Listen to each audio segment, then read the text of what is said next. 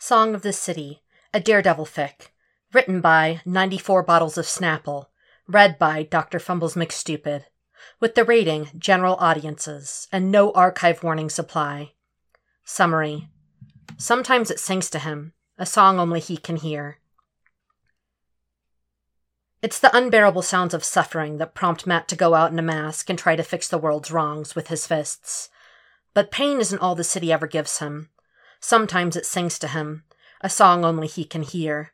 The baseline rumble of the subways, the raindrop percussion of millions of feet, the sighs and laughs and shouts of millions of voices, the coo of a pigeon, the skitter of a raccoon, the rare sparkling clatter of a wind chime, the bee like drone of billions of lights, construction crews that sweep through his neighborhood in month long crescendos and decrescendos, the woodwind trill of water through his building's pipes, ringing phones, roaring motors, and an endless xylophone patter of dropped change, the rapid, heavy thuds of his own fists against the punching bags at Fogwell's, Matt's solo, while the rest of the city's symphony hushes into a distant, snowy silence.